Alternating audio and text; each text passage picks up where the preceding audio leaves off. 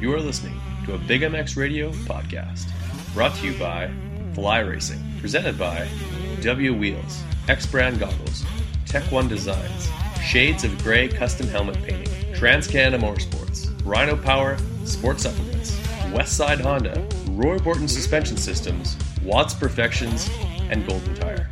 Motocross and Supercross news from around the globe. We're not experts, but we've got a microphone. Check us out on the web at www.bigmxradio.com. And now, here's your host, Brad Gebhardt.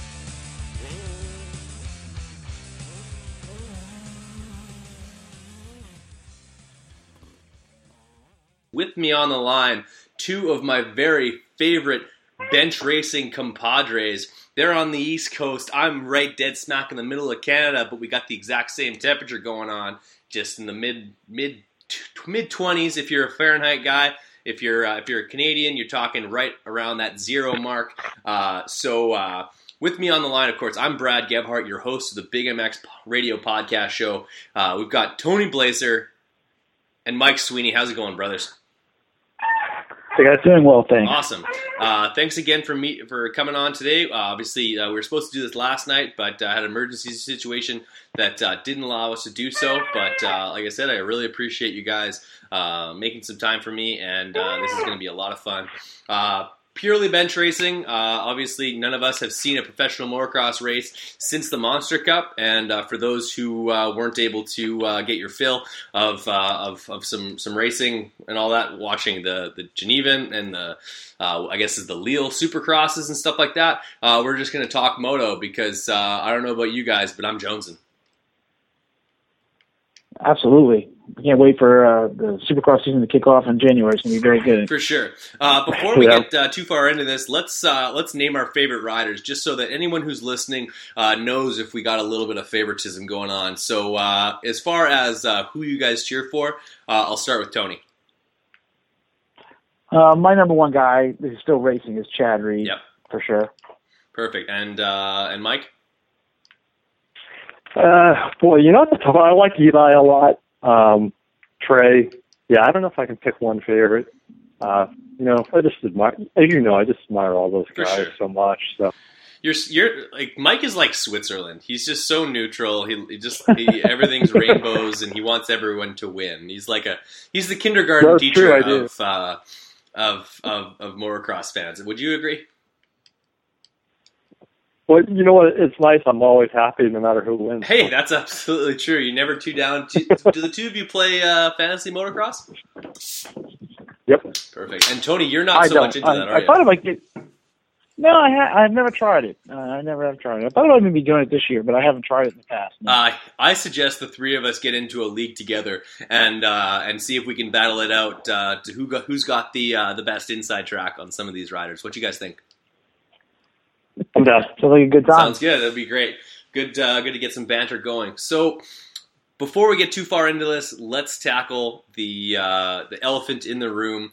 It's James Stewart. It's Adderall. It's the suspension. Um, first of all, I'll, i want to get uh, Mike's opinion on all this. James Stewart is going to be suspended from all FIM competition races, regardless of, of that. That's literally all racing uh, that the FIM uh, has like sanctions, um, whether it be uh, motocross. He won't be able to ride street bikes at all. He won't even be able to uh, sign up for a mountain bike race that the FIM is holding um, for 16 months. Of course, uh, they've done some uh, this is served time since April, so uh, his suspension actually expires in, in August of this year. Uh, I'd love to get your guys' uh, opinion on this, starting with Mike. How's it going? Yeah, you know, if we look at the facts, pretty much somebody in his camp screwed up Yep. where they didn't have that TUE for whatever reason. Um, but I think if we kind of look at how he's being penalized, I think it's far too severe of a penalty that he's been handed. Um, you know, I did some googling around today, and good old uh, Wikipedia has this incredible listing of athletes that have been banned by WADA and the different substances and how long they were banned, et cetera, et cetera. And there's nobody that's been banned for Adderall on this list. There's quite a gu- few guys that have been banned for something similar, which is like a Sudafed or a ephedrine. Yeah. And a large percentage of them uh, on their first offense have been handed just a warning. And then there's a whole bunch of others that have been giving only a three month suspension. And there's actually a couple of guys on here that had been suspended for other things in the past and then got caught with Sudafed or ephedrine and then been handed a three month warning or a three month penalty. So I think the uh, the duration of James's penalty is far too big. I think you know I've, I've said this on social media. I think it should have been you know make him sit out a one, put him on probation, uh, and kind of go from there. Just kind of give him a slap on the hand. I think he's embarrassed already. Uh, You know, His his I think brand I think that would have been more than enough. like he's his brand value as far as like James Yeah. Stewart the brand has been tarnished be almost beyond repair. But yeah, go on. So so that's that's my whole thing. Is I just you know, yeah, he screwed up. You know, for what he's, which I think is funny because he has the biggest entourage in the sport. So how he didn't have a guy in there going, "Hey James, you need to uh, go through this list and fill out this TUE for your Adderall." You know how that slipped through the cracks is, you know, that's a huge screw up. Totally. But uh, you know, he's paid the price, and you know, I think this, you know, two full seasons essentially of racing. You know, the Supercross being one and outdoor being the others. It's a pretty harsh penalty. Absolutely, I totally agree. Um, Tony, uh, let us know what how you're feeling about JS7. I, as far as I can tell, you like the guy. I like. I think you you've been a fan of this kid ever since you saw him twist the throttle on an 80 or a Super Mini. Uh, so uh, this like because you're just a fan of great seeing great racing and just watching James Stewart ride a motorcycle is uh, is something cool to watch. So uh, I'd love to get your take on all this. Well, yeah, actually, the truth of the matter is, I've never been a James Stewart fan as far as like rooting for him, uh, like as a, a super fan kind of thing. Right. I, I respect his ability on the motorcycle. it is. I do love watching the kid ride, you know, but I was always more of a Chad Reed guy, Yeah. and um, I mean, in, in general, I, I, I'm never upset uh, when when there's good racing. I really don't. When it comes down to it, I really don't care who wins as long as it's an exciting race. Um, and uh, sometimes James has pulled some nonsense that I, I haven't really cared for. You know, especially when he was younger, he sh- I think he did not show a lot of respect to other riders on the track at A lot times. of and, times, uh, yeah. isn't yeah endangered people scrubbing down in front of him you know many times and he just kind of rubbed me the wrong way but that aside um you have to respect the fact that he's so talented and so fast and um i actually agree with mike a little bit on this i think the um I think he's basically just being made an example of, uh, which is kind of strange when you think. I could understand if all of a sudden, like the AMA or one of our uh, organizations wanted to make an example, you know, to show that hey, they're going to be tough on this, you know. But uh, WADA it seems, you know, they're they're much bigger picture than just motocross. So I, I don't know really know why they would have any interest in singling out, you know, James. It's like they probably don't don't even hardly know who this guy is. You know, motocross is fairly small and and in, in terms of an international sport compared to like cycling and some other stuff. So it is kind of puzzling. I mean, um, I, I do think yes, it was probably just an oversight. I don't think he was intentionally trying to cheat or anything. If he needs this medication for, you know, a therapeutic use, that's that's fine. And obviously, um, there can be you know exceptions made in those cases. And this is probably just a paperwork oversight. Um, I, I am a little puzzled. You know, they did give him the TUE going forward. So it does seem a little strange that they, you know, pretty much threw the book at the guy. I mean, I guess it could have been worse. They could have said, "Hey, it's uh, two full years starting, you know, in, you know, let's say after his last race last year, which would be even worse." But um, I'm surprised that they they were quite as strict as they were on that. You know. For sure. Like, if I want to weigh in on this, like, in my opinion, they made an example of of James Stewart. They they went in like, this is our first ruling on this sport. We're setting a standard right now. You don't mess with uh, with with WADA. You like we'll we'll come down on you.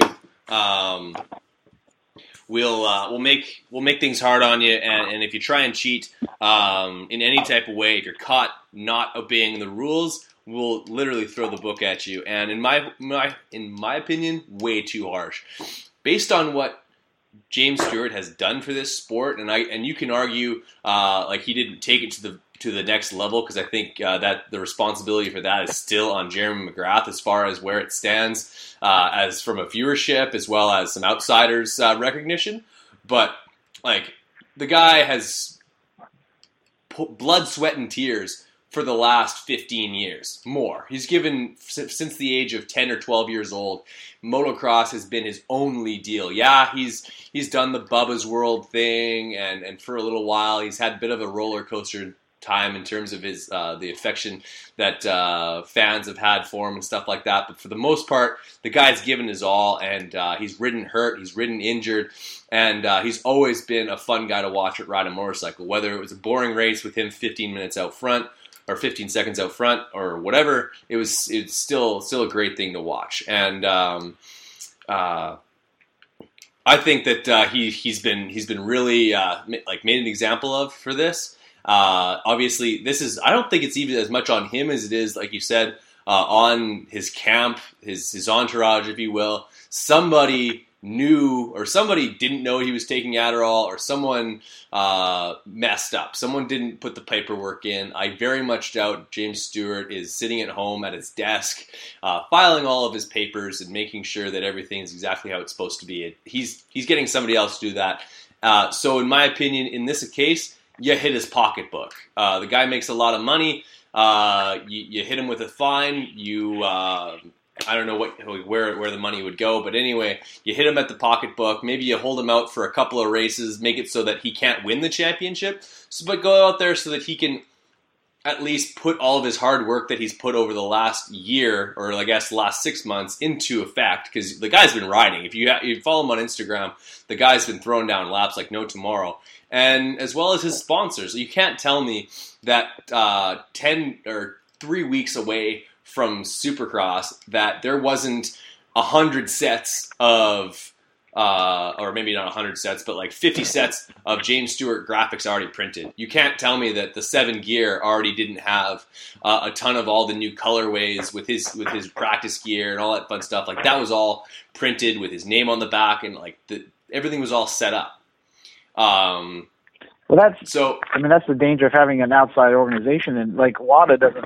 I don't really think they care about they any don't. of those things. Like by, by allowing like an outside organization, outside of the AMA, outside really outside of the FIM, and all this stuff, they don't care that Yoshimura Suzuki is out this money. They no. just they have their own agenda, and I think you're right. I think James is just in the wrong place at the wrong time, yeah. and he's you know being he's basically being made um, an example of that. Hey, you know, don't mess with us.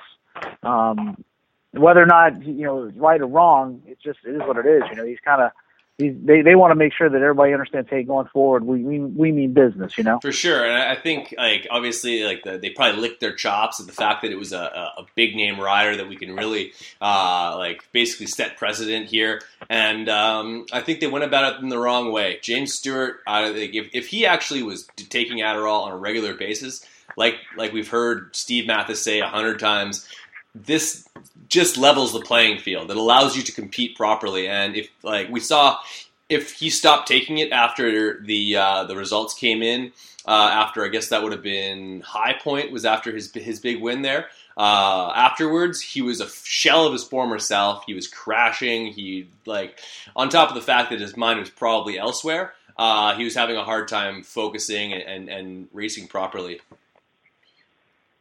Um, yeah, he was a mess. Yeah, he was an absolute mess. Like whether that was emotionally from from dealing with all this garbage, or the fact that his his brain just couldn't couldn't quite focus on on the task at hand. So a you've put him like not only um, he's a danger to himself and others, but like he he needs this medicine.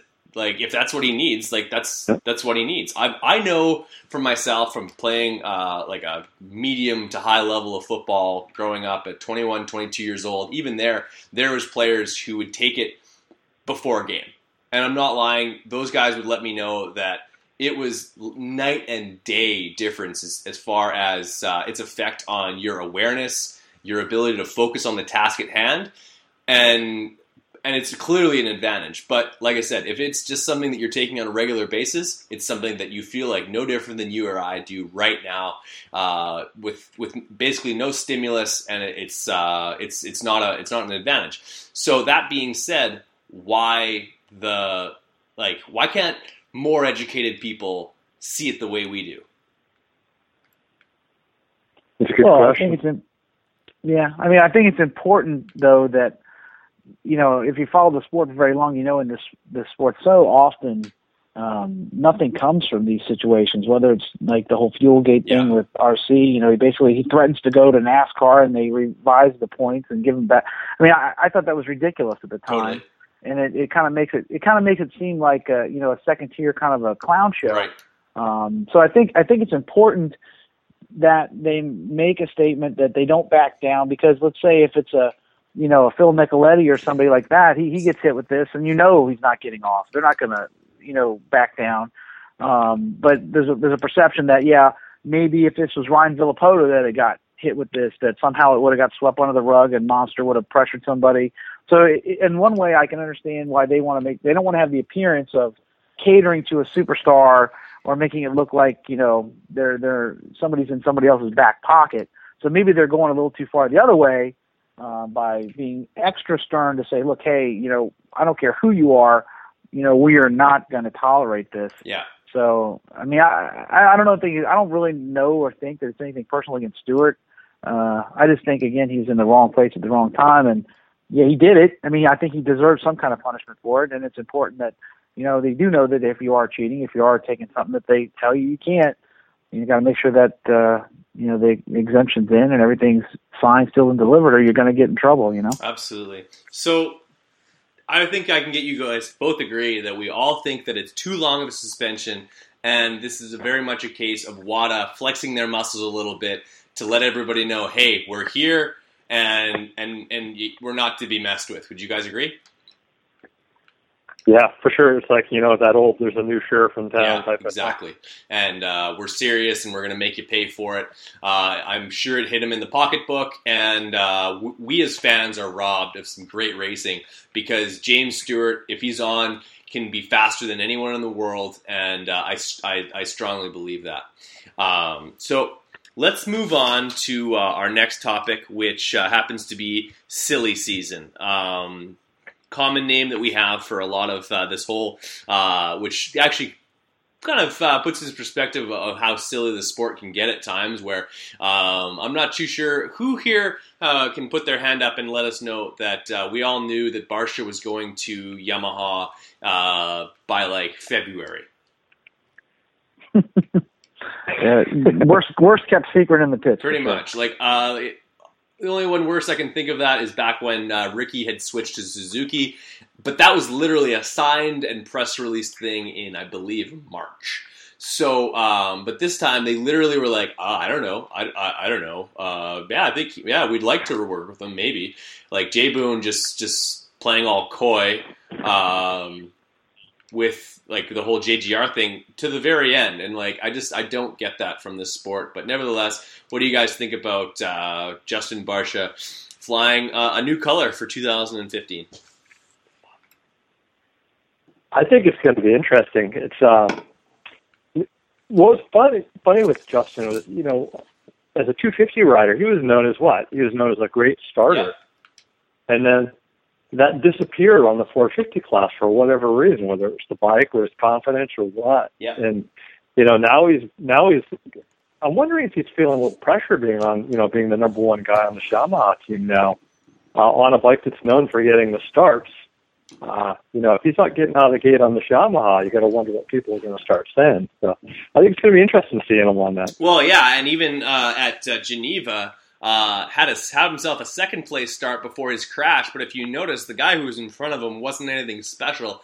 Uh, as far as uh, like, I didn't exactly uh, like recognize who it was, but that being said, I probably bet that it wasn't anyone that was of of, of great merit. So that being said, um, easy to believe that he's he's still struggling with those starts. I, I don't believe he pulled any hole shots at. Um, at the Monster Cup. I don't think he did at uh, the Lille Supercross either. So um, I think you're going to see a lot of the same thing from uh, Justin Barcia. I hope he can uh, become more of a contender because from from from my point of view, it's been a bit of a letdown as far as uh, his walking into the uh, the Supercross or the 450 class with two out um, Supercross championships on the little bike and um, just kind of underwhelming, if that's the way I want to say it. Um, what are your thoughts, Mike?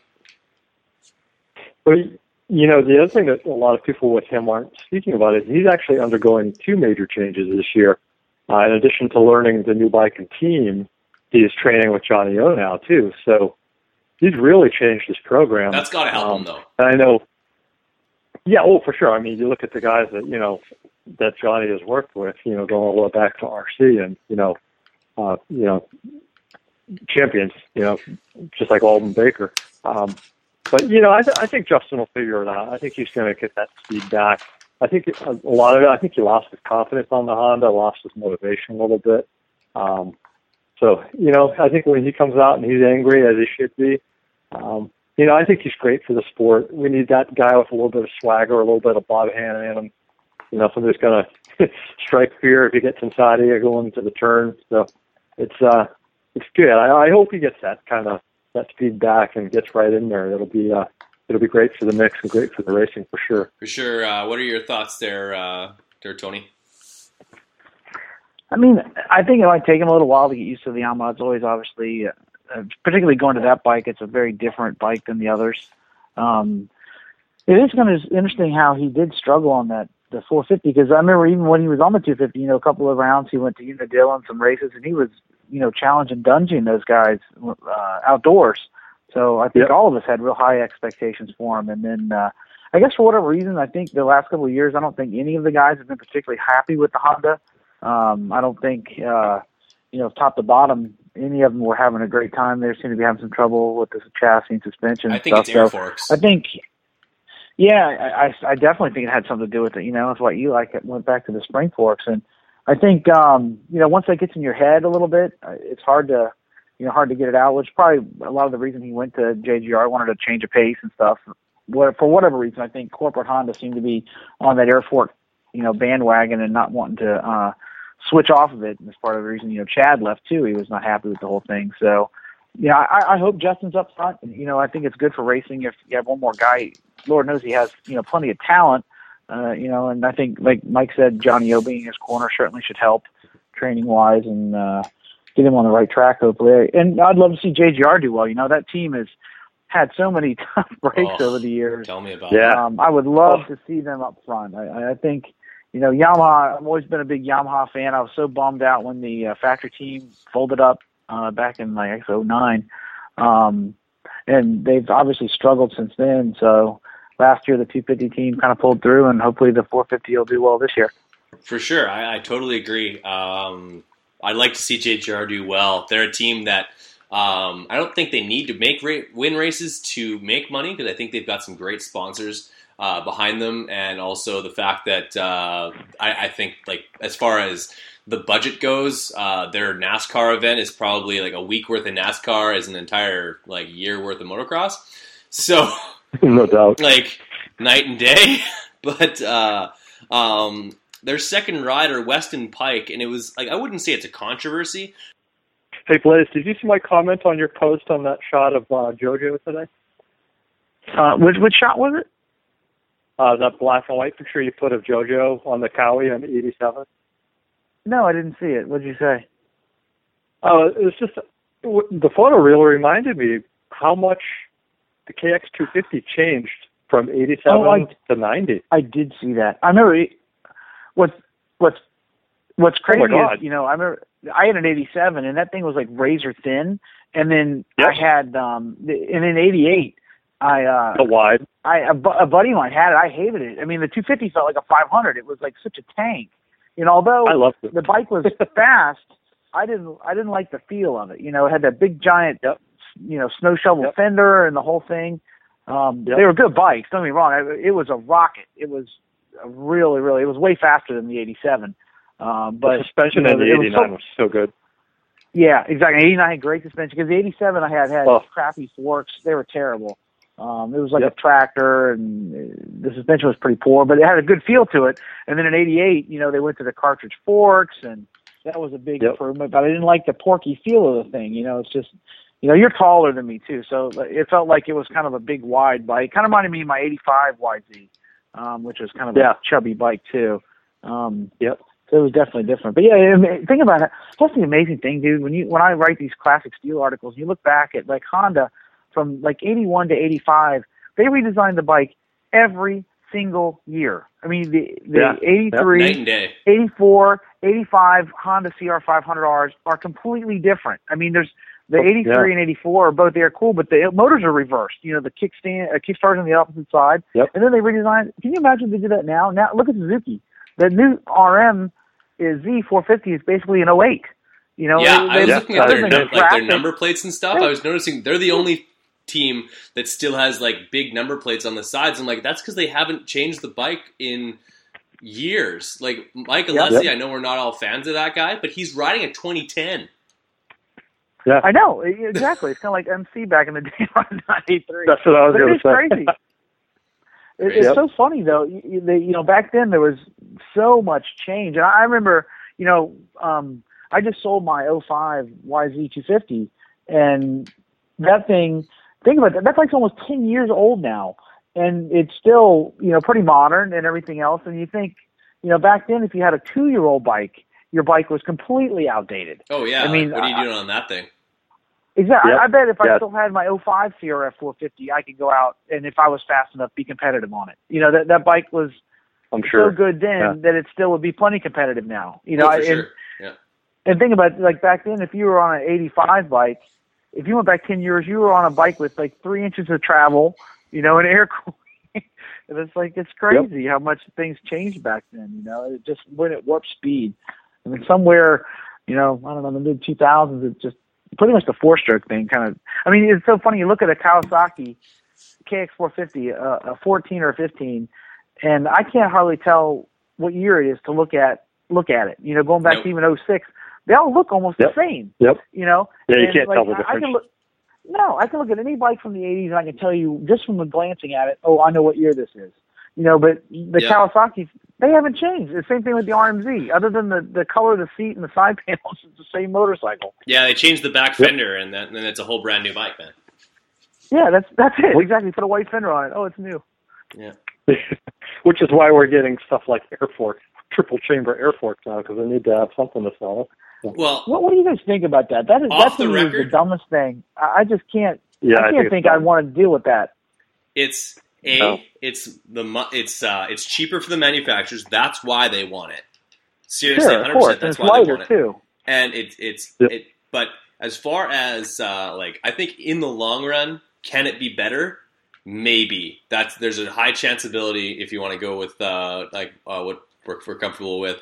High chanceability that they will one day be better. But I feel they're where four strokes were in 1997. You wouldn't Yeah. be caught dead on it if you had to, right? So, but like, Right. eventually they became like the only thing you can ride to be competitive on but i think guys are being held back by them but the fact that they like they have it on the oem bike like the honda guys nope you gotta run air i'm like well and those guys are like well i'm st- i'm not going to be able to compete on this on this air with this air forks because they're not where they need to be yet like i talked to uh, one of the suspension gurus locally and he's like based on like it, it's really cool technology. It's it's like when you pull it apart, it's got some neat ideas in there. But how it performs on the track, not like you can get you can get right side up oil for like spring forks that perform ten times what an air fork can right now, and that's basically where they're at. Well, we all had air forks and air shocks in the 70s. Yeah, They were sta- standard on the 76 Yamahas. I mean, they, they Yep. had this technology before. It's it's not. Yes, it's always been lighter, but uh, the problem is how many people, number one, even check their tire pressure before they go riding. You know, I mu- much less you're going to check three air. T- I mean, yeah, if I haven't ridden in a Yeah. month, I'll check it. Otherwise, I don't bother with that. And I sure as heck don't want to have to go through and check three air chambers to make sure they're all at the right pressure. It's just ridiculous, you know. For sure. Like I, I, uh, I think that the Yamaha guys have a bit of a leg up. The fact that they're going, uh, that they run uh, uh, the oil or the the spring fork. They just it's dialed in. They know what they're looking for in terms of feel. Whereas I think a lot of these guys with um, with the air forks, a you can make drastic differences based on a couple of psi here or there, as well as like if you're a bad tester and then you throw air forks at somebody, then you're like Well- you're at a huge disadvantage. Game over. Yeah. Yeah. What's weird about that is like the the OEMs. Nobody has any illusion that that you know James Stewart or, or Chad Reed or any of these guys are running, you know, Stock off the anything. uh, showroom suspension. I mean, you, you take a look at the the size of the forks on those those like old bell bottom forks. They were Yeah. like the size of a you know a freaking forty ounce beer or something. They were humongous, and those obviously weren't OEM forks. I mean, that's part of the exotic nature of having a works bike. So why, why would they care? I mean, it- you would think if they're going to pay a guy a million dollars a year or more to race and win, you should give him what he can win on, and it's Mhm. going to represent your brand. What looks better for the brand? Yeah, a guy out there like Trey Kennard struggling, getting sixth or seventh because he's not happy with the suspension, or running and running the air forks, or giving him like the suspension that they want, and then they're winning. I mean, what is actually going to sell you more motorcycles? I, I mean, exactly. Nobody's you know going out and buying uh, you know work suspension for their stock bike. I mean, that's just doesn't happen. So I don't see what the big deal is letting the the works guys run the works you know spring fork. Exactly, and the fact Yeah. that I'm not Yeah. too sure if you guys are familiar with. Uh, sorry to interrupt you there, Mike. Um, Underwears. when when did Honda have in the last 20 years? They uh, reported their worst sales were between what years? In the last twenty years, In their last 20 Yeah. years, they had their worst sales over a three-year span. Uh, what what years can you guys? Would you guys guess that those those years were? wow. I I guess don't after know. RC left. Nope. 02, 03, 04, their worst years on record. That's last surprising because. I know they they sold like I remember when the when the 02 450 came out. All of a sudden, every track you went to was nothing but that bike. So I mean, the two strokes Yeah. though were not very good those years. Those were the terrible, and- and 250 were terrible. A lot Yeah, of people so were the- the switching to good. like the, the the Kawi was great those years. Uh, Yamaha the, was the, great. The 03, the Yamaha was bulletproof. I know guys today that still ride a 2004 YZ250 because it's the best bike they'll ever that they'll ever own, or the or the 05 when they went to the aluminum frame. Like guys love that bike. Yep. I Look at the very resale value on them. Oh, crazy! I I, I guarantee I could probably get five or three grand minimum for both of my bikes, like like separately, easily. Yeah, there's never been a dirt bike that has had a resale value like that. you know, usually it's instantly half of what you paid for it. Exactly. So uh, I'm. I mean, I'm what are you gonna? here. What would you rather buy used? Like a four, an 05 four stroke, which you know is just like a ticking time Time bomb, bomb. or you buy like an 05 YZ or KX, and you're like, okay, well, what's worse that happens? I spent 300 bucks on a piston and rings. piston Yeah. ring, uh, a couple of yeah, replace a couple of things, put new rubbers on it, grips, plastic, and you a brand new bike. Exactly. Pretty much. Yeah, like honestly, like my I don't know. I should have show. I should have taken a picture of my 125 pre like August this year because I, I took it home for like I, I really I raced that thing when I was 15. I never wrenched on it myself. I was brutal in the garage and I hit the ground a lot because I sucked. So uh, that thing was in wor- terrible disrepair. Like the seat and everything was the same, but like the plastics were all faded and busted up from me crashing so much, and like the pipe had a bunch of dents in it. I had a buddy of mine uh, take all the dents out with uh, some air pressure and some heat, and now it looks like James Stewart's bike from whatever, like from 04. So like, but up till then, it looked like crap. But some plastics, decals, which is how we say it in Canada, um, or decals. Uh, Decals is what I yeah. Deckles. yeah, we have Deckles. Uh, we have a Deckle kit on the bike, and um, it, it, yeah, it looks like a million bucks. So like, and and it performs great. Like suspension's a little bit bagged out for a guy who's at 215 pounds, but uh, nevertheless, like you get yourself a, a great bike, which I think we can. I guess the three of us can talk about it because we're we're all three. Uh, we're all two stroke guys. Uh, in my opinion, five years from now, I don't know if you'll see a guy, uh, someone racing it in, uh, professionally, but I think uh, you'll see a uh, one of those big one of the, uh, an, one of the big five bring a two stroke back. I, I'd hope Yeah, I think they should. I'd love to see that happen. Yeah. I don't think Honda I will think they do it because they're so anti two stroke. But Yeah, I think they like the fact that they even got rid of the 80. They made a huge statement. They're like, we're leaving that technology behind. But I could definitely see Kawasaki or even Suzuki bring it back. Uh, if anything, just to like to increase their market share, as well as uh, have a representation uh, in Europe, because now they, of course, they have the 125 series. And even if they just brought 252 strokes back, like I understand that 125s, although hashtag 125 125's rule uh, is is getting some uh, some serious hits these days. Um, two, the 252 stroke is a much more uh, usable bike than, than the 125.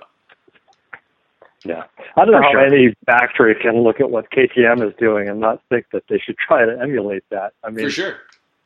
You mean know, spending I mean- money and and uh, and developing motorcycles?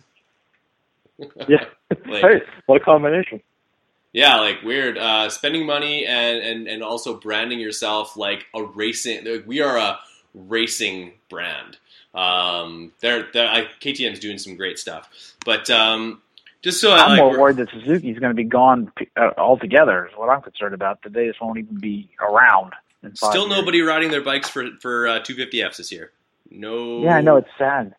Well, Not a you know, it's not looking good. I mean, they don't have the money. And I talked a buddy of mine. You know, he owns a local shop, and he said, you know, Suzuki, their their bread and butter were like the you know the, the sport bikes and stuff, and that market has really tanked since like 08, 09, since the crash and stuff. Mm-hmm. And I, I just think it's a, if there's so much going, you know, in the wrong direction for Suzuki, it's pretty concerning. You know. for sure. I couldn't agree What are they more. selling? Sorry. What is Suzuki selling besides the DRZs? Well, I mean, they have obviously their their sport bikes and stuff, and then you know the RMs. And, Okay.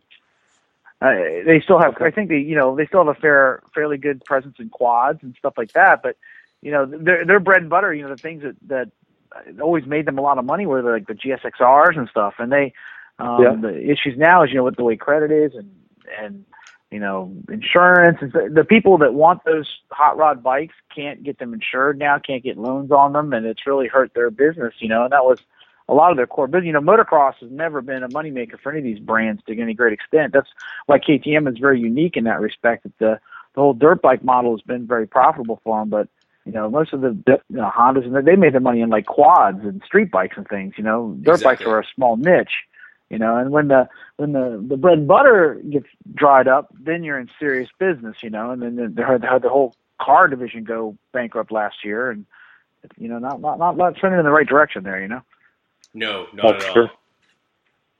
Uh, I like, and honestly, I don't even know what a Suzuki 250F looks like anymore. It's probably similar to their 450, but um, It Like looks just like a 2010 Suzuki 250.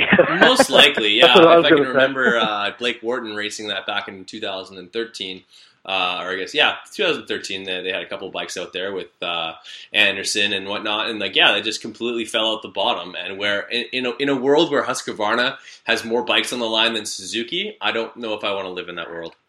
I know that's pretty crazy, and I mean, I, I bought a new a new 250 and 07, and my my uh, good buddy just bought a 14 leftover, and I swear to God, they they they look exactly the same. You know, Yeah. it hasn't changed in all that time either. You know, it's got the main difference is the, new one's fuel injected, and the 07 wasn't, but you know, cosmetically and stuff, there's not a lot of difference there. Totally, yeah. It's um, I, I I don't know what the, the, the, the, the idea is there. Is just keep it the one one look. Uh, it's it's an attractive looking motorcycle. It's not bad whatsoever. But at some point, it's gonna it starts to look outdated. Like if you saw a 2006 or yeah the 2006 or even the 04 250F from Kawasaki or Suzuki sitting next Oh, yeah. to uh, a new bike, you're like, holy crap! Yeah, it's crazy. I just think they don't have the money. I mean, I think it's Yeah. just a purely they don't have the money to redesign the bikes. I mean, that's plain and simple. They're and eventually, yeah, they're, they're like treading water. But if you don't, if they don't come out with some You sink. spectacular bike that that Yeah. sets the world on fire, eventually they're just going to shrivel on the vine and die. I mean, that's where that's just who who buys an RMZ 250 anymore? You know, unless it's like a leftover when you get for five grand. I mean, uh, you know, you buy the Kawasaki or you buy the KTM or the, even the Yamaha now. You know, if you're serious about winning, you're not buying the six-year-old design. It's just not going to happen. You know. Exactly. Yeah, I totally agree. Um, All right, guys. All right, guys. It's time for a commercial. If there's one item to be picky about, it's choosing the right helmet. I'm Andrew Short, and I choose the F2 Carbon from Fly Racing. You too can wear the exact same helmet I wear, Trey Canard wears, Jimmy Albertson wears, and many others. The F2 Carbon is a helmet loaded with details that make a huge difference in comfort and safety. Lightweight materials, phenomenal airflow, and a super comfortable sweat absorbing liner, and generous eye port design to accommodate any goggle choice are just a few. And did I mention how super trick these helmets look? Straight off the shelf and onto the racetrack. If you are looking for one amazing helmet, look no further than the F2 Carbon from Fly Racing. For more information about Fly helmets and other products from Fly Racing, visit them on the web at flyracing.com. Make your way down to Westside Honda Polaris and check out the brand new Honda Grom. Honda's revolutionary 125cc fuel injected mini moto ultimate weapon. A must see for all motocross enthusiasts. From the Grom to the usual suspects like the CBR 600RR, CRF 450R, Westside Honda Polaris of Selkirk, Manitoba has you covered. Check them out on the web at westsidehonda.ca. Call toll free at 1 482 7782. Boom. West Side.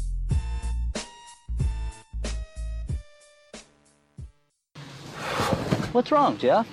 I don't know, Jay. Well, you better fuel up with a nutritious breakfast with oats and bran. Oats and bran? I didn't think there was such a thing. That's what I used to think. Now, I start out every morning with a bowl of Amigos. For extreme kids like us.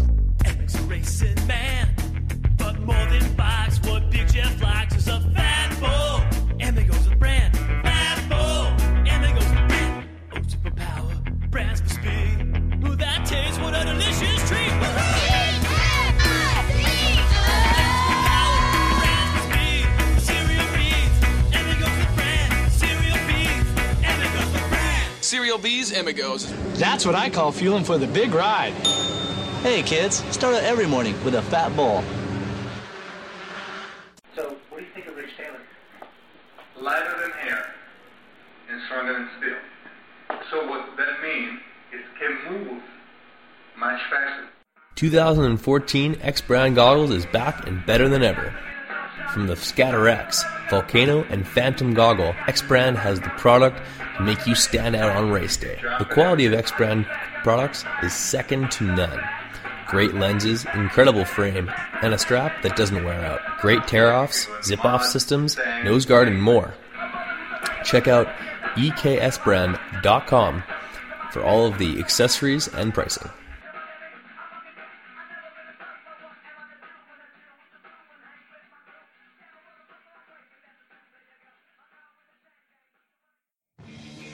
What's up, guys? It's time to talk a little bit about Roy Borden Race. He's the performance specialist suspension, making a motor work, balancing a bike, or just maintenance. He's got the tools and know how to make sure that your bike is ready on race day or practice. Roy Borden has strength in years of experience and the best technology and best tools at his disposal. Whether you're getting your forks redone, seals, or a full full blown rebuild on your forks or, or shock. Call up Roy Borton today at 204 633 2722. Let's get let's jump back into this because I I have I'm, I've got my uh, recording software back up and running. Literally crashed on me out of nowhere, and we were talking a little bit about Weston Peick, and I'd like to get your guys' uh, opinion on his hiring. Um, were you surprised to see that Weston Peick gets gets a ride for 2014? I, I think he kind of he had earned himself one based on uh, going out there and doing his own thing from the from privateer effort. Um, but if he doesn't get that ride, who deserved it? Mike. Uh, whew, you know, for me, I think the best guy that doesn't really have that big factory right now is probably Jake Weimer. Yeah. Jake Weimer. Yeah. Um, but you know, Weston put in the time, he put in the results. I mean, he had you know consistent top, you know, between five and ten. Um, and I think you can expect more of that again from him this year. Um, you know, the guy's just a hammer, and uh, you know, if you're a factory and you're, you know, you having trouble keeping that number one guy, you can't really go wrong having a guy that was going to just be a fan favorite and consistently in that top five to ten position. So Right. I don't think, you know, I don't think it was a bad signing by any means by JGR. Um, you know, I think he's kind of got a little bit of that kind of folk following too, because you know he's just tough as nails. I mean, where was it last year? He just hit the track so hard and he got up. He was like, I don't break. Oakland. Remember that? yeah, I do remember. Oh, I mean, yeah. Was it Phoenix? yeah, he's like, he's like, I don't break. And it, it's just, you know, so to me, you know, Weston School, he's, he's another one that's kind of outside that typical mold. And, uh, you know, I, you know, you know, I'm, I'm looking forward to seeing him just continue what he did and maybe even improve. I just like that he proves that big men can go fast too, because like the the Yep. idea that everyone has to be a jockey at 110 pounds uh, is starting to weigh on a guy who uh, like literally like starting to get a little bit of a complex being uh, plus 200 on these things. yeah, West is wide, man. I stood next to him going into uh, the Meadowlands. I mean, I'm six three, and he's not. You know, I wouldn't consider him tall by any means next to me, but he's he is wide through the shoulders. That's for Oh yeah, sure.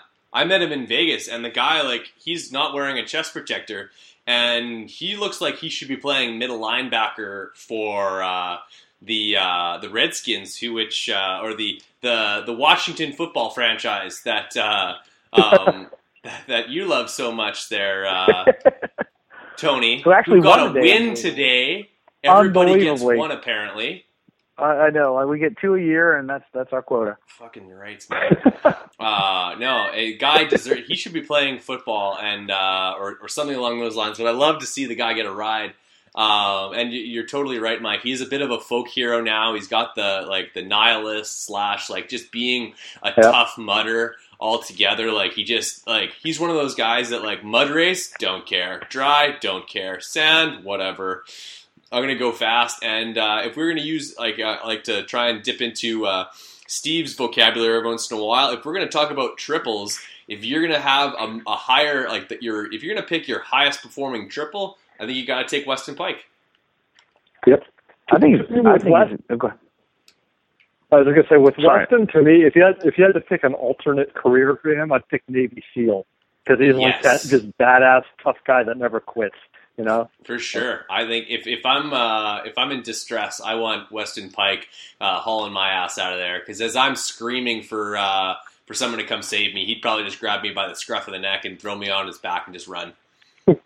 There you go. full stride. Uh, let's let's just jump straight bo- straight into uh, the 450 predictions, uh, and this is where I like this is where I felt like it'd be a great opportunity to drop uh, a stat on you. Care to get? Uh, actually, I'll, first I'll have you guys guess how many guys do you think uh, are receiving full bore factory support uh, f- for their motorcycles this year uh, in uh, Supercross? You guys want to guess? Mike, Eight. eight. I'm gonna guess twelve. Try 15. Wow. Wow. That's I'll awesome. read them off for you.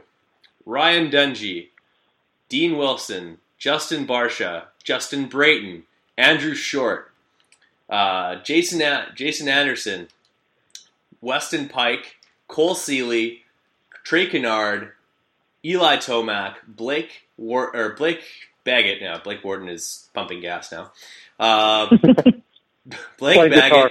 Broc Tickle, Ken Roczen, Davey Millsaps, Will Hahn, Chad Reed, and Josh Grant. And if you want to throw Burner in there too, I guess he's he'll like they'll, he'll have a pretty sweet setup as well. So uh, if if no matter how the chips fall at Anaheim, if in any particular order, any number of these guys could end up fifteenth. Yeah, that's true. That's amazing. That's ridiculous. Like I, I obviously you'd probably think that if anyone's going to f- finish fifteenth, you're probably talking about either Weston Peick, Andrew Short, or Blake Baggett. But every single one of those guys, I just I'm looking at this these guys and I'm scratching my head. I'm like, are they just going to be on top of each other? Like how like how can you have a 15 way battle for first?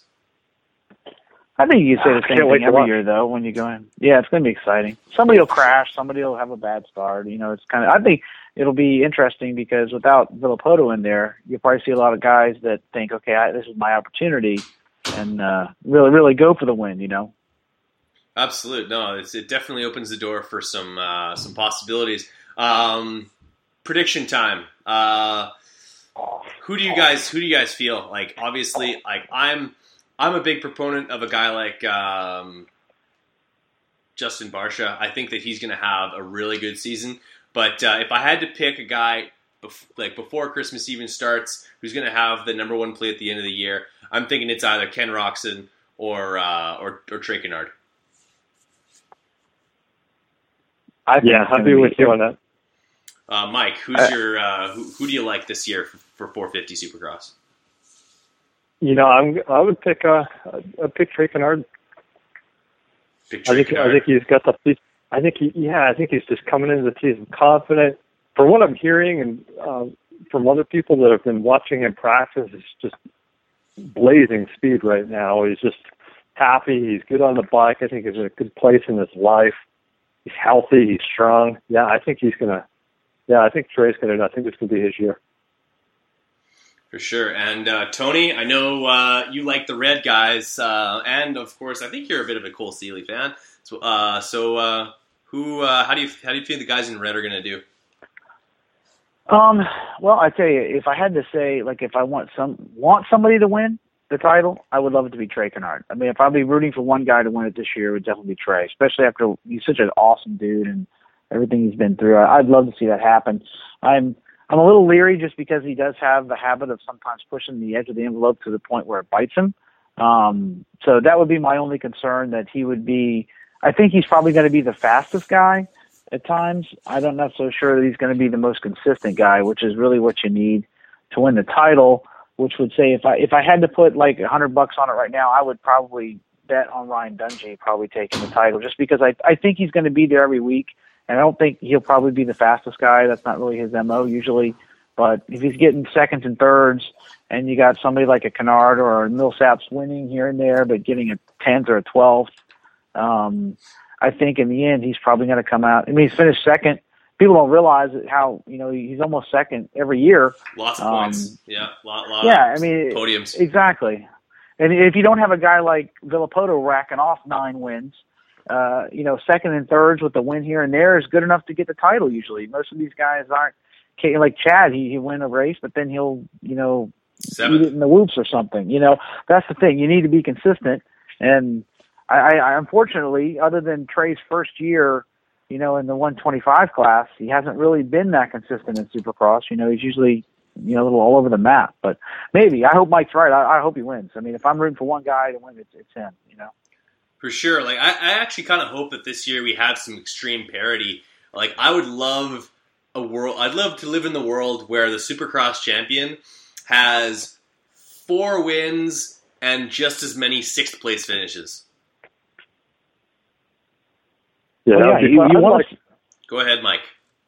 I was going to say what I'd like to see is I'd like to see it come down to the last race and like five guys with a shot of winning the championship. Yes. And just because we've seen a season of like you don't know who's going to win from week to week, and every week it's a different winner. I mean, that's the kind of season I would love to see.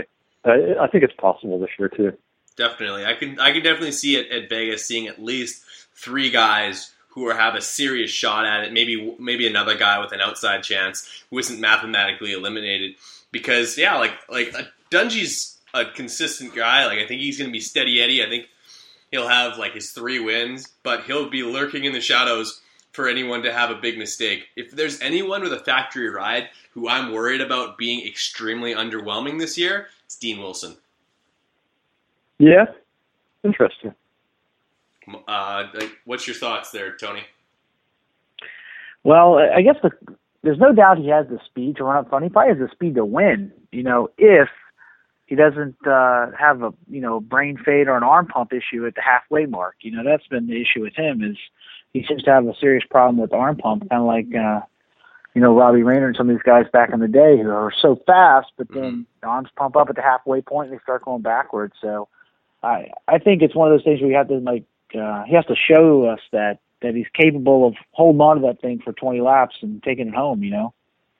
For sure, yeah. I think uh, consistency is going to be something that Dean needs to work on, and, and and just finishing strong. Like I like, I know the guy can run up front, but if you run up front and either crash yourself out of the race because of arm pump, or you fade back to sixth, like, is it better to not go as hard and end up third than fade to sixth? Like, in, in your guys' opinion, or is it maybe like uh, to ride in sixth the whole time? That, like what what's what's your thoughts on that mike I think it. Yeah, obvious. Oh, go ahead. go ahead, Mike. Sorry, I thought I thought you were going back and forth with tone. Um, yeah, I think he's. I think a lot of the younger guys need to learn how to, you know, kind of tune it down just a little bit. Take that, you know, back off just a little bit and ride consistently. Um, but to me, the the three guys that I find the most interesting as to how they're going to do kind of in that category, it's definitely Dean, um, I think Blake Baggett is going to be really interesting on the 450 as well. I don't I don't see him like setting the world on fire in the 450 class. He's fly, Um, he's flying so far under the radar. I'm not sure if he's racing. Yeah, and then my last guy, and I like the kid, and I hope he does well. I don't see Cole Seely succeeding in the 450 class, and I think what his problem is going to be is I think he's going to get pushed around, kind of like what happened to Jake Weimer. Um, you know, I don't think he has that chip on his shoulder, No. like you saw it with his matchups against Jason Anderson, where Jason would just come in and clean his clock, and that was it. It was done. You know. Yeah, he And, doesn't uh, have that killer instinct the way uh, No. Jason Anderson does. Who, who like, yeah, he like since since actually it kind of goes back to their amateur careers. Uh, Cole Apps kind of coming on the scene similar time, I guess, maybe a little bit Yep. uh, before. But if you remember, Jason Anderson was a bad dude on uh, Yep. on the amateurs, and like by that I mean like he was not to be messed with. He was there to come in, and he was he was like a really aggressive rider. Uh, he made things happen. He pretty much brought that to the the pro ranks. Other than kind of getting uh, sidetracked a little bit his first year, he's got thing. He's on now on the Aldon Baker program. You take that aggression that he has, which kind of mirrors. Uh, I wouldn't say like Carmichael esque, but maybe let's say Barcia esque, and uh, combined with that speed in that in, in like when when you add that uh, like that that combination, um, he's going to come out ahead. And I think yeah, you're right. Seely is uh, as much as like both him and Weimer extremely fast. Not saying they're not fast. They're just kind of like they don't they don't push back. And I'd say that's the same for a Broc Tickle. That's uh, I'd say if I'm looking down anywhere else down the line, that's a little bit like a a little bit like a Blake Baggett as well. Some of these guys that when they're put in their place, they stay there. Whereas Yep. you do that to Josh Grant or you do that to Ken Roczen or any of these guys, they're like, hey, no, I'm the man, and they make it happen right then and there. Yep. Yep. Sure. Yeah, it's going to be interesting. You know, it's to use a football analogy. It's kind of like a outstanding wide receiver from college going to the NFL and you know matching up against pro D backs. You know, it's going to be a, a whole new program when they get you know all of a sudden all these guys are just as fast as them, if not faster. Um, you know, I think Cole Seely or uh, not Seely, but Jason Anderson is definitely flying under the radar coming into the season. I think he might shock some people uh, this season, especially you know being down there in the bakery uh, Yeah. and training with those guys. So it's, yeah, I think I think he's going to do well. It's a question of how does he adjust to that Husqvarna. Yeah, or like uh, I guess it's uh, for the most part still a, a, a KTM, which he he grew up on KTM's. He was on them until uh, the end of the year, uh, or at the end of his amateur career. Rode them for a short period of time uh, on the 250s. Obviously, uh, I think he likes the motorcycle, and uh, I, I think you're right. After, uh, outside of the first three races, I think you. I think Jason Anderson, if he doesn't have a podium, he's got to win. Yep. Yeah, I could see him. I could see it happening for sure. For sure. Like, you know what I mean? If he's not top three, he's definitely got to win. Like, he's either not on the box or he, he, he or he's, he's to have a, he's going to be on the top three and he's going to have a podium performance, uh, if not for sure a win. Like, uh, he's, he's got a, a, he's got a great attitude. The, the bakery is, um, has been known for obviously the last better part of 15 years for pumping out championship at champion after champion. Uh, and I think it's a proven motorcycle, clearly, uh, obviously, with having uh, Dungey and Roczen racing it last year. I'm sure they have a ton of data to work off of for Supercross. Uh, it's basically unchanged from their the, the KTM Works bike from last year, or I guess the factory bike from last year.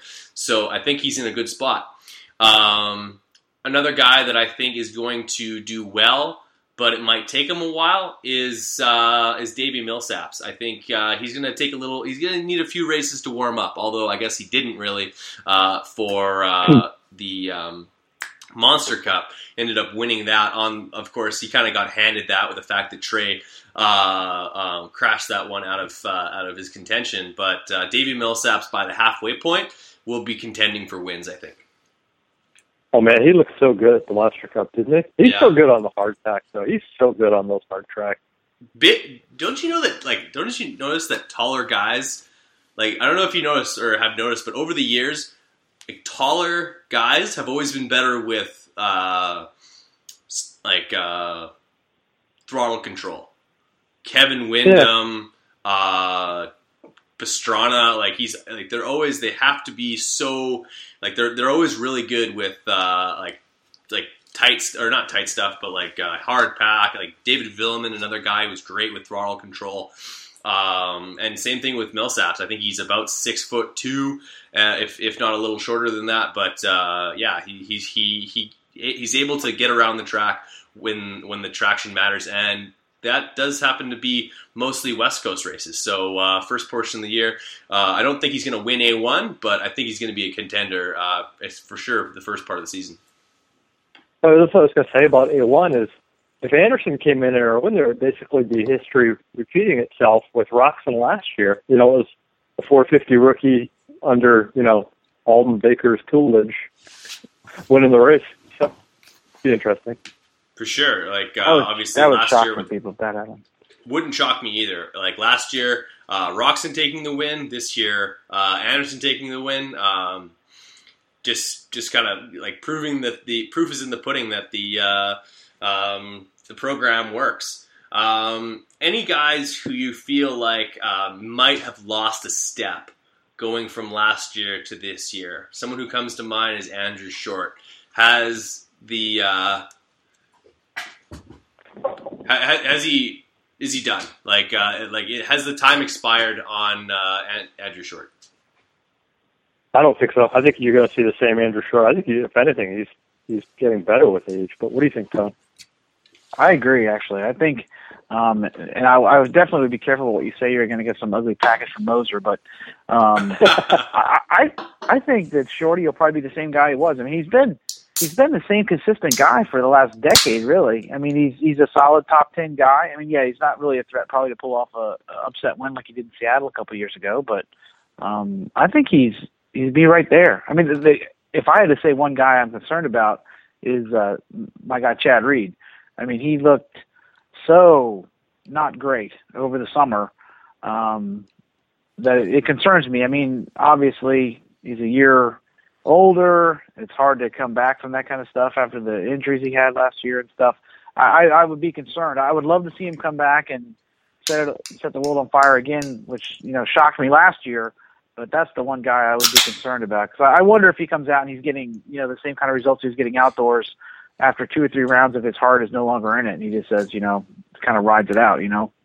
For sure. I think when it comes to Chad Reed, it's a case of um, you gotta like to, to make a comeback like that. You have to believe, or at least make it known that you believe in yourself to go fast again. That you can still do this. But in my heart of hearts, and if, if I'm if I'm looking like to like sit down and have an honest and frank conversation with Chad Reed, I'm like Chad, do you do you have another like do you have more wins in? And if he if, if you were to like have some like some sort of truth serum for him to swallow, um, I, I I think you you he would admit that even he doubts himself a little bit. Um, there's very few guys who have been able to to do something that like he's what he's he's hoping to do. And like not just come back and do a Kevin Windham thing where you win your one race of the year when like the conditions are adverse or he happens to have one night where he's just untouchable. He's coming back talking like he's going to win this mother. So, but I think in his heart of hearts, he doubts himself a little bit. What do you guys think, Tony? Yeah, I don't know. I, that's the one thing that's interesting about Chad is he doesn't seem to um, lack for confidence. You know, I mean, you look at all those years that he was getting, you know, beat down by Carmichael, and he just kept coming back and coming back. Sure. I, I, don't know that uh, if there's anybody that I would believe in the whole field that that could think, okay, I'm just going to show everybody and win this. It's Chad. But by the same token, it seems that when things start going the wrong direction, uh, it seems to kind of spiral out of control. Like he he's had shown in the past that if you know he'll stop training or whatever, you know, it's kind of he kind of gets his head uh, twisted around and his heart's not in it anymore. And I think his results show, um, you know, in the last couple of outdoors where things weren't going his way, he's just like kind of written off. You know, he didn't obviously didn't want to be there. Listen to the way he was at the Monster Cup. He, he was pretty, you know, pretty clear about the fact he didn't want to be there except for sponsors. So I, I think if his heart is in it and he and he does believe it himself, he'll be a threat. Um, but if things go sideways, you know, I think it could get pretty ugly pretty quick. I'd He agree. seems What's, to uh, really what's your want it. thoughts, Mike? Mike? Yeah, Chad. From what I'm seeing and from what I'm hearing, um, he seems to be pretty motivated going into the season. Oh yeah. And when you think of the speed that he was riding at, like I just went back and what was it, A two that he won last year? Oakland. His first race? No, oh, he won he before that. He, he, uh, that was RV who won Oakland. Uh, yeah. He- That was, that was the second race. I think it was A two. It was either A two or A three that he A two, his Yeah, first he won race. A two. I think. And look, I went back and watched it. Man, he came from like sixth or seventh to win that race, and he was just, you know, he was on another level against those guys.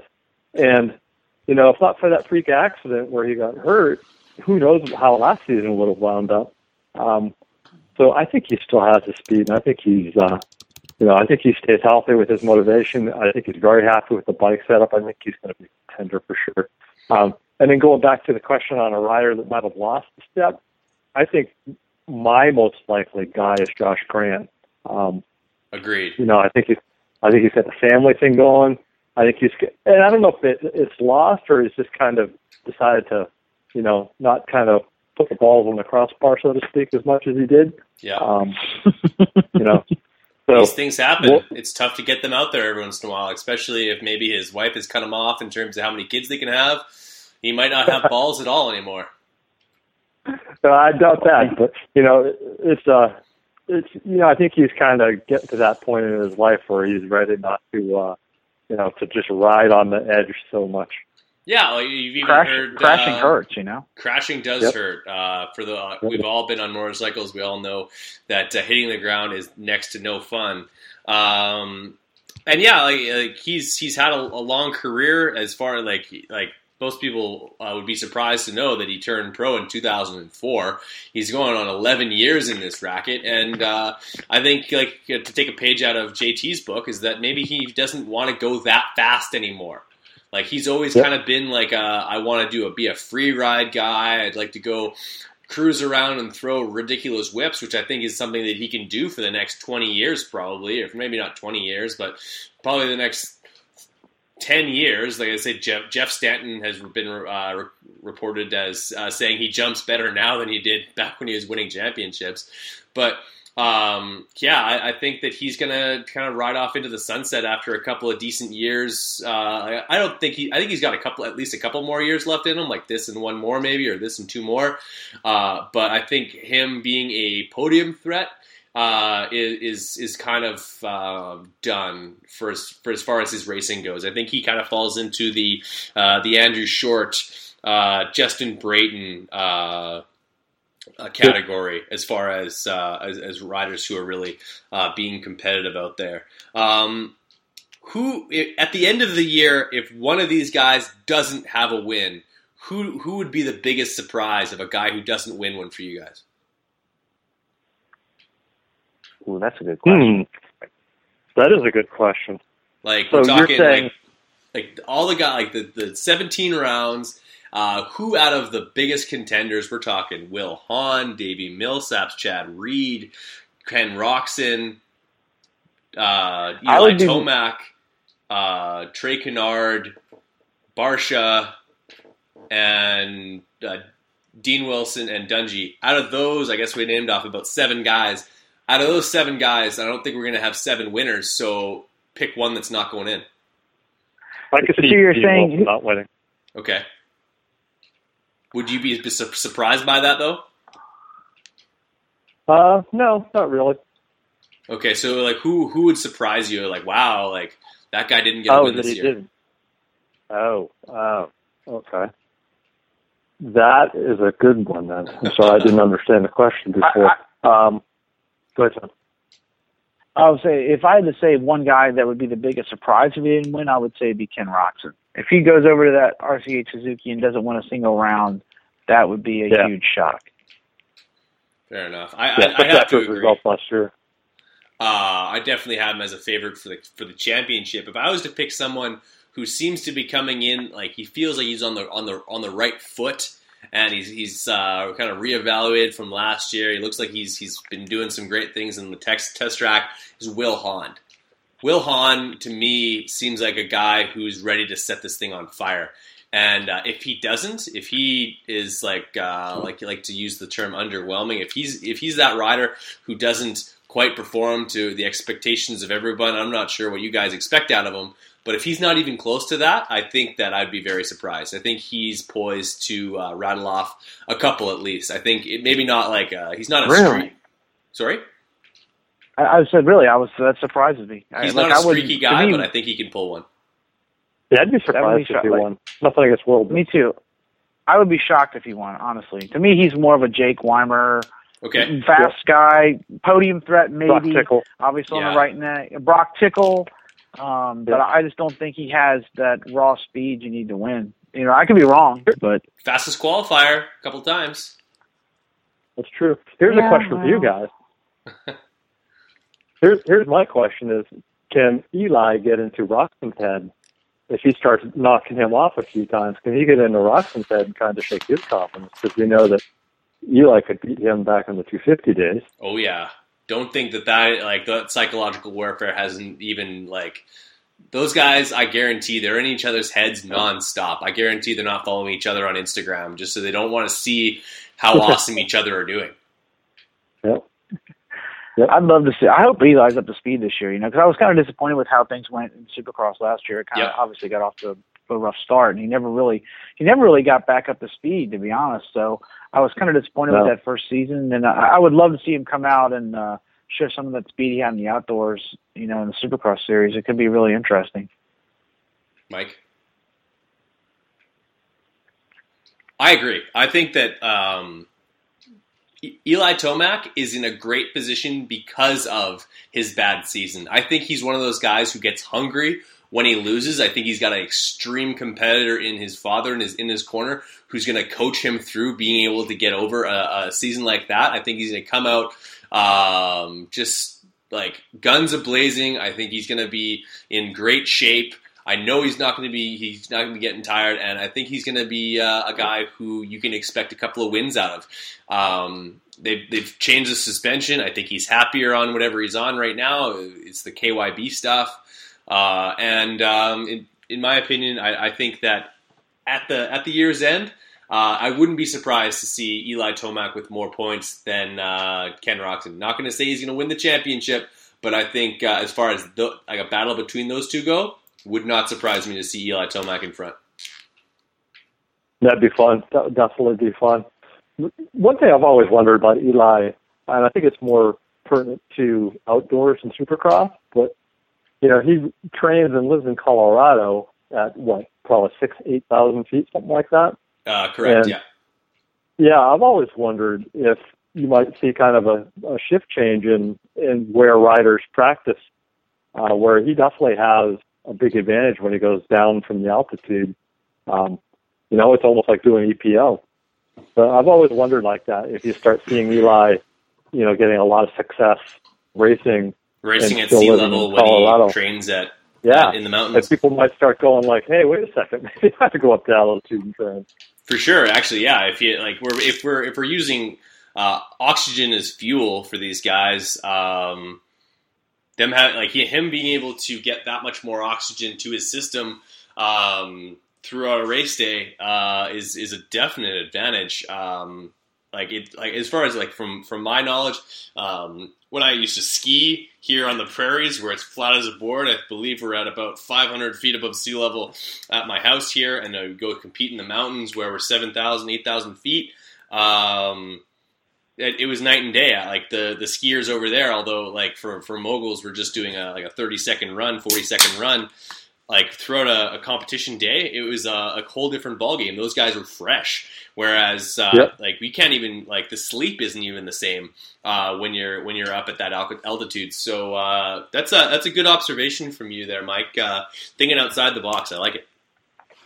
Yeah, a little bit. Um, so, just to wrap up the 450s a little bit, I think uh, we can all agree that we're in for some great racing. Uh, I think we're going to have some close competitions. I hope that we don't lose a lot of guys to injury uh, because we have had some seasons where we look, we, we go into the season licking our chops, thinking these guys are going to have drag out wars and, and it's going to be some tight racing all the way back to 10th place. uh, and and we don't end up getting that for whatever reason. But uh, um, I, I I hope for good racing, and uh, I hope for uh, uh, some some for some success from some of those rookie riders who uh, would would definitely not only benefit from it, but it would ni- be nice to see some new guys up front. You guys agree? Yeah, definitely. So Absolutely.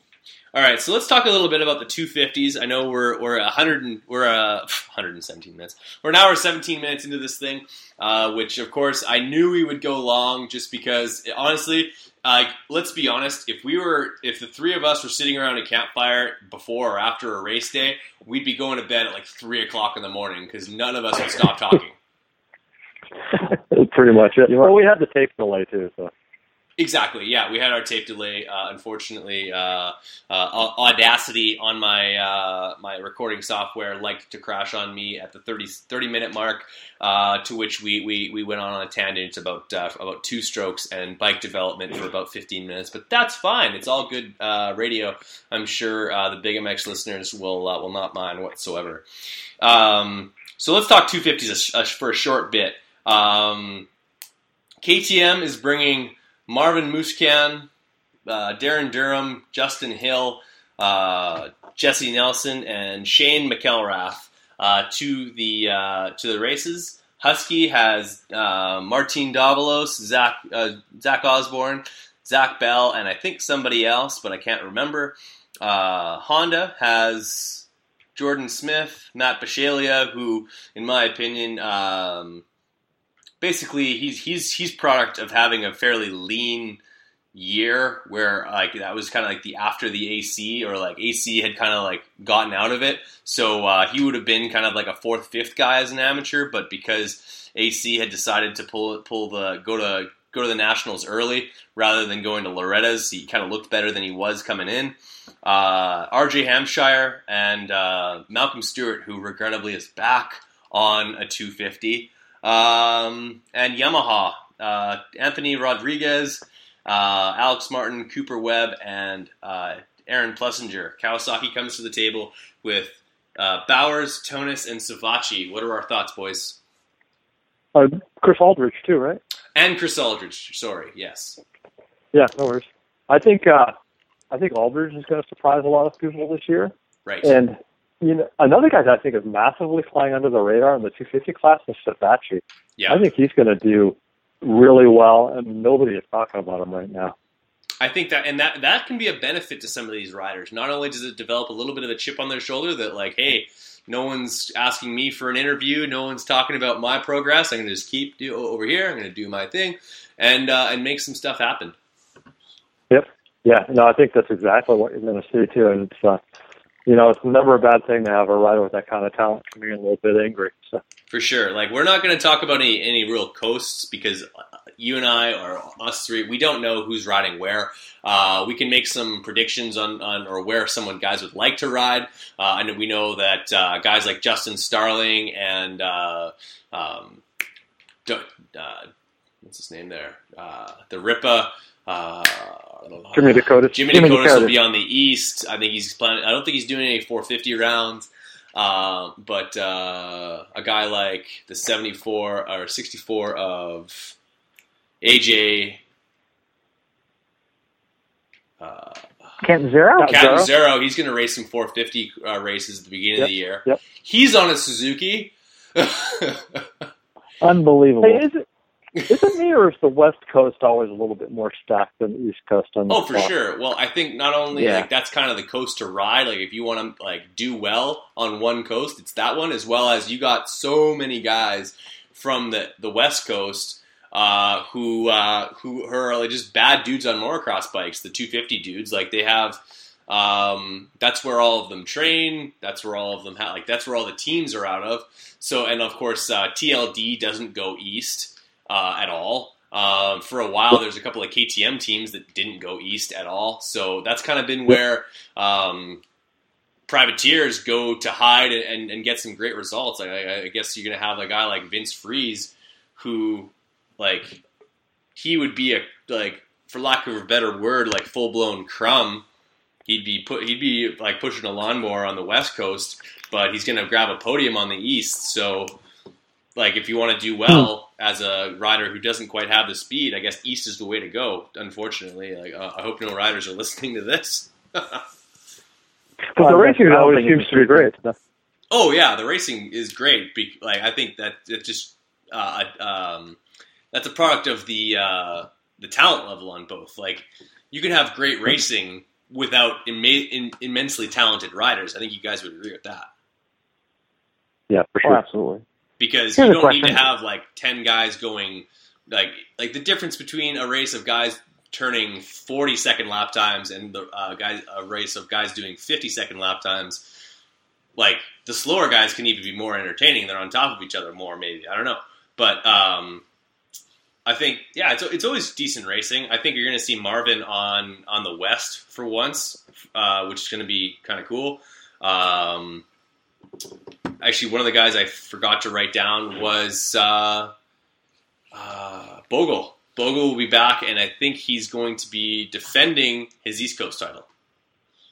Yeah, that's what I've heard too. Yeah. So, um, but yeah, guys like uh, Alex Martin, I really hope that he's going to have a better Supercross season than he had last year. I think Cooper Webb comes into his own on the West, Yep. and uh, um, as far as uh, Zachary Osborne, if he doesn't do something this year, I think we might be seeing like uh, maybe like a Zach Osborne fading back out again. Unfortunately, do you guys agree? Yeah, you could. Yeah, probably. You'll just continue his career racing ISDE and off-road events. Yeah, he'll he'll be the next Steve Hatch. Um, so like and like Kawasaki already in trouble with losing AC. Uh, we don't know what Tonus is comp- uh, is uh, like uh, capable of whatsoever. Alldredge will be fast. Uh, one guy you guys probably aren't uh, isn't on your radar is Nick Gaines. Who great amateur rider? He's actually going to be on a full blown PC bike with different plat. He's going to be basically running as a privateer effort with a pro circuit bike, mainly because they just didn't want him to have the same pressures uh, of the pro circuit team. He will be on that. uh, He'll be on the same bike as Tyler Bowers or any of those other guys, just not on the, the same uh, program with where they're testing and, and the expectations of being on a pro circuit bike. So that'll be interesting to see what he can do. I think he'll probably be east because he's a um, North or North Carolina guy. Um, so um, a couple of guys that need to have breakout rides. Darryn Durham and Jessy Nelson both have to put in some podium finishes. Yep. Like mandatory. If those guys want to continue having the rides that they're having right now, they've got to be on the box. Durham started showing flashes towards the end of the year, um, so it'll be it'll be interesting to see what he does um, going in to the season as it begins. But we don't know what coast he's riding yet, right? We don't exactly. So like that, that's why I didn't want to touch on the 250s too long. I just wanted to kind of like talk about some of these guys as contenders on either coast. Uh, obviously, uh, on a deeper coast, I think that uh, Durham is going to struggle, even though he was an absolute boss as an amateur, uh, proving that that uh, doesn't always uh, translate into success on the big stage. Uh, RJ Hampshire, um, kind of, I wouldn't say underwhelming, or maybe like didn't live up to expectations, but like for all those who hope for looking for him to threaten for the podium. Um, in the outdoors for the races he did do. He didn't do that at all, so hopefully he can uh, uh, show his supercross skills. And um, yeah, we'll see what Jordan Smith is all about because uh, the whole both times he was racing a supercross race, uh, meaning that um, uh, the all the amateur all stars thing, he ended up uh, off off the deck. So uh, we'll see what supercross brings for uh, Jordan Smith. What do you, You know, guys I think? think Of, Go ahead, Tim. what do you guys think about like a guy like Josh Hansen? Uh, do you think he'll be any, a real threat to do anything? total wild card. I think if he's not on a podium within the first three races, he folds up like a lawn chair and goes back to the hills of California. I'm not That kidding. could happen. He, he literally starts to live there. He'll be a cave dweller uh, with a really, really nice motorcycle um, in the hills of California. And then uh, if he's if he wins a race, he's a podium he's a podium threat any night. We're talking about a guy who has James Stewart esque speed and talent on a motorcycle. We're talking about a guy who can literally do almost anything on two wheels. You watch that guy just ride a motorcycle, you're like, that is like every time you'll see one of his edits, you'll see something that you've never seen done on a motorcycle. Would you guys agree? Oh yeah, I, a I little was bit like- curious. Go ahead, Mike. I was gonna say I was. Go ahead, Mike. Oh, I was going to say it's a little bit like JMD, um, you know, without the race success that he had. Um, Yep. Another question that I actually two questions on the 250 class for me is a how Tyler Bowers is going to do. Um, Yeah. You know, we all know what he can do in arena cross. The question is, will he have the endurance and with his size, what's going to happen outdoors? And what the heck is Geico thinking putting uh, Mookie on a 250? Why wouldn't they just put him on a 450 and then race the 450 class if they wanted to sign him? I think Honda is but- hoping to uh, put him on a, a bored out 250F and hope that he never gets uh, uh, protested. Big board. Yeah, big bore. Call up Chris Kiefer for some advice. no doubt. Um, that is interesting. yeah, I think because TLD doesn't go east. You know, that's the problem. It's like Yeah. they could he could ride the West Coast rounds, but then what would they do if he went he went east? You know. I think if Mookie rides, because he's got on Geico, obviously, if he rides east with Oh, I'm sorry. You're right. I'm thinking. Of, I was thinking of TLD. You're right. Right, yeah. Uh, to which uh, I don't know how you guys feel, but the the fact that they like they went to Hondas, but then they really didn't change up the look of the bike. I was really hoping that Troy Lee Designs was going to come out with something really cool looking for KTM's. They really didn't, which I was disappointed with. But Malcolm Racing East could be a really cool idea. Yeah, I think so too. Like Is I think he steals wins and red? helps Bogle. Uh, if if he doesn't uh, win the championship uh, himself, he helps Bogle uh, repeat. Yeah. And then Yeah. Bogle's out No, of class. Well, I think in the sticky dirt on the east, I think that'll help Mookie a little bit too. So. For sure, a little bit of an equalizer. Because I, think I don't think he's ever raced East other than on a 450 a couple of times, Yeah, no, you're right. He hasn't. Uh, which would be something cool for him, especially because I guess the dirt that he rides he rides on during the week is uh, well, they have like a hard clay that they have at, at James's house, but apparently they have a couple of supercross tracks that they they, they frequent. Uh, Tyler Bowers, to answer your question, from what I from my con, uh, correspondence with him, he sounds like he's in. He first of all, he's down twenty pounds from where Oh, he wow, was at okay. before, uh, and Wow. uh, he's also been racing in in uh, Costa Rica. Costa Rica outdoors, which uh, the races are shorter, but they're at least as long as a, as a 15 lapper for a main event. So um, yeah, I, I would say that ten thousand uh, degrees. exactly, and super hot, and as well as um, he wants to he, like his his his wife or girlfriend, or I guess in uh, fiance now is a monster girl. So if he's getting beat by guys uh, at, the at the races that she's re- like representing at, uh, he's not going to be pumped about that. So maybe a little bit of extra motivation to uh, perform in front of his sweetheart. I think he's going to do well. Yeah, I can see that. I can definitely see that. But you know, I think the one guy that we're not really talking about yet that I think is going to get some results is uh, Shane McElrath. I think he's going to. Uh, I think he's going to do well in the Supercross this year. Agreed. I think that uh, I think that's that's that's a rider that um, has kind of flown under the radar. I think he's kind of like he all the hype that came in with him and um, uh, Bisceglia as they, they, they hit the scene two years ago from t- in two, the 250Fs. Um, they they've kind of like they had to kind of reset a little bit to, to to get where they're at. I think you're right. I think he's kind of gotten over some of those jitters. He's a pro now, and he's going to put in some good results. Um, Yep. To wrap this thing up with a pretty bow, I've got three questions for the two of you. I'll let you both answer in succession, starting with Tony, and then we'll get Mike's uh, point of view. Uh, and this is a right. kind of like a um, more or less fantasy question. Um, if you could chug a beer with one rider in history, who'd it be? Can't say Chad Reed. Rick Johnson. Rick Johnson. Why Rick Johnson? Ah man, he was like my idol when I was a little kid. This one guy I've never met in person, and I always loved to. Well, actually, no, I have seen him at the races, but not like, you know, one on one. Um, I just always thought he was a cool dude. He, t- I always loved when he's on DMXS radio. He's got some great stories, and I'd love to spend a evening at a bar talking moto with the guy. Okay, perfect. And this is how this is going to work. I'm going to have you guys name one rider for all three of these questions. Once you've used somebody, you can't use them again. Deal? Deal. Deal. Mike, same question. I'd have to go with the man, Roger DeCoster. And you know what? Being from Belgium, you probably can swill beer like anybody else.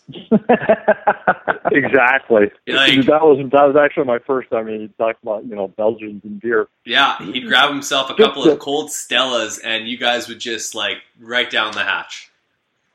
Well, yeah, and you think about the variety of things that you could talk to him about too. I mean, what five plus decades of motocross? Oh yeah. Um, every aspect from you know the destinations teams to you know what he does now with KTM to you know what he did on Suzuki. I mean, I think it's faded somewhat with a lot of people just to realize what a bad man he was on a motorcycle. You know, Oh, yeah. it's just he was just awesome. And uh, so yeah, I, I would you know just eh, my second guy would be Hannah, but I'd have to go Roger. Roger for sure. Although Han- Hannah would probably stay for like six or seven more beers. exactly. and you know exactly what he was thinking. So. Oh, for But, sure. uh, Um, Those are both okay. great answers. So if, if I if I had to answer that, I think I would definitely go with uh, a Jeff Ward. I think that Jeff Ward. I think I- I'm a Kawi guy, and he's he's been representing that brand for a better part of 30 years. Uh, I think he like the fact that he was in on any Sunday uh, would like just. I think he's in, in my mind. He kind of encompasses everything that I would I would really look up to growing up. Obviously, he's before my time of, of watching, but thanks to uh, Tony, I'm more familiar with his career than pretty much anybody else's. So uh, yeah, I think I'd go with uh, the freckle. Next question. Plus, Sorry. plus drinking with the Scottish guy, you could say, "Love got past." for sure. Plus, I like to drink with people that I'm taller than. Um, one rider you could invite for Christmas dinner. Tony. Ooh. Wow. See, now uh, you, you can't Canard. have RJ over, so you're screwed. I don't know if I'm gonna spend the day with a guy. Actually, no, I'm gonna change. it. Andrew Short. I'd love to have. uh Andrew's a great guy. He's awesome to hang with, and I'd, I'd love to have him up for Christmas dinner. That'd be, that'd be a great time. I think. Plus, you wouldn't have to say grace; he'd do it for you. That's true. That's true. Great human being. Absolute. Mo- Moser appreciates uh, that, and, and if he and if Moser does listen to these, which I would be surprised that he does, uh, I, th- I think uh, an, an email is, is required. Moser, you, you, you, I need your thoughts on that one. Uh, and, and Mike, uh, go ahead. I'm stepping back a little bit. I'm going to go with Marty Moates on this one. Marty Um, Moates. Okay, tell me why. Uh, everything I ever heard about him was just what a great, genuine person he was, and what a nice guy was. And man, I just love to hear the story about that 80 USGP win. Fair enough. You guys both have bench racing on your agenda uh, for talking to these guys with Moto. Definitely. Um, yeah, I, I would definitely have to say um, I'd, I'd have RC over. I really would. I would have RC over because not only is I think he's the kind of guy that would end up talking till two, three o'clock in the morning about moto and just everything else in life, and you'd you'd find out more about like maybe the dark side of motocross with him than anything else, uh, which would be really kind of interesting. And then, um, yeah, I think I'd have RC over. I think that'd be cool. Sounds like a good night there. All right. Absolutely. Okay, so um, you guys are going to go for one riding day on 125 motorcycles. You can pick your era or you can pick the same bike as this rider. You go for one day riding on 125s with a 125 Supercross champion. Who are you riding with? What track? Oh my gosh. Um, a 125 Supercross champion. Well, the, the problem with that is I wouldn't be able to keep up with any of them fast enough to stay in sight. But That's I, I got to think if I'm going to watch, if I'm going to go out there and watch one guy ride a 125 all day, I'd, I'd go with Bubba. I'd go to like Red Bud or someplace and uh, just keep cutting the track to try and stay uh, within sight. Bubba 2004. You go you, you go back in time and ride 125s in 2004 with Bubba. Exactly. I mean, that guy was the most amazing dude on a 125 I've ever seen. He just hauled the mail like nobody else. Well, perfect. I- I'd let you ride your 2006, or yeah, if you had a 2006 uh, 252 stroke So maybe you'd be able to keep up with them for a couple extra corners. yeah, right. I'm, I've uh, I have no illusions about that. It's amazing how fast those guys just pull. Even when you do try to tuck in and practice, it's like within two corners they're like, oh, Oh yeah, the I had they do that uh. See you later.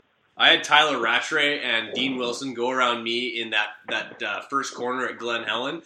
I was fourth gear on my 250F, absolutely to the boards, and they walked past me like I was standing still. Like I, I almost like I felt the wind blow like as they blew past me. I'm like, holy shit. Um, and and Mike, same question. Uh, I would go with Mr. Carmichael. And Carmichael. for track, I would go old school Unadilla, grassy with the staircase up the back. Yes. The whole deal. Yes, Oh, Unadilla, awesome. that would be great. Like you basically you you first of all you go back to, in time to 1999, uh, which would be the best uh, 125 that he would raced because the 2000 or the 1997 98s were left something to be desired. Which is and then his his 99 was pretty much the same bike that James Stewart rode for uh, 2001 2002. Um, Great bikes. And then, of course, then you step back in the, the time machine again and go back to 1984 when Yeah, when Unadilla was good. when Unadilla was incredible. Uh, you, you're doing quite a bit of time time traveling, but for one epic day with RC on 125s, um, yeah, I, I, I can't. Uh, I, I, I, I got to admire your pick on that one. Um, but if, if you I gotta was, dream. You gotta go dream big. for sure, absolutely. Um, I, I know both of those Kawasaki riders are uh, kind of like the, the, the coup de grace of, uh, of who to ride with on a 125. But if I had to pick one guy, I'm going back to 1990, 2000, actually 2000, uh, and me and Travis Pastrana on factory 125s are going to hit up Redbud. Ooh, that's a good choice. That's a good choice. great show. Like I, I appreciate that. I think uh, he was kind of like he, like things hadn't really gone sideways for him, and I know uh, Tony, you put up that picture today uh, on Instagram of uh, from 04, and I like I didn't even realize that's how far back it went to where it was basically over for him, and uh, I think it would be really cool to uh, to, to steal a day from him. Uh, to ride on 125s back when he was the fastest man in the world. I hate to say it. I think it was uh, it was over for him pretty much when he cold cocked himself in 01 at Unadilla. When he Yes. was Oh, walking yeah. away, he was he was on his way to winning the second title. Had pretty much had it under control, and he knocked himself out. And then the next week did it again. It was I guess Washougal. And then I, I think really that was the end of his career almost. I mean, the rest of it was going through the motions, but he was never quite the same after that Yeah, that really bad hit. I think it was Sad, just, you know? uh, I think that was more more than it was a hit to his head. I think it was a hit to the reality that I'm done. This is there's no more.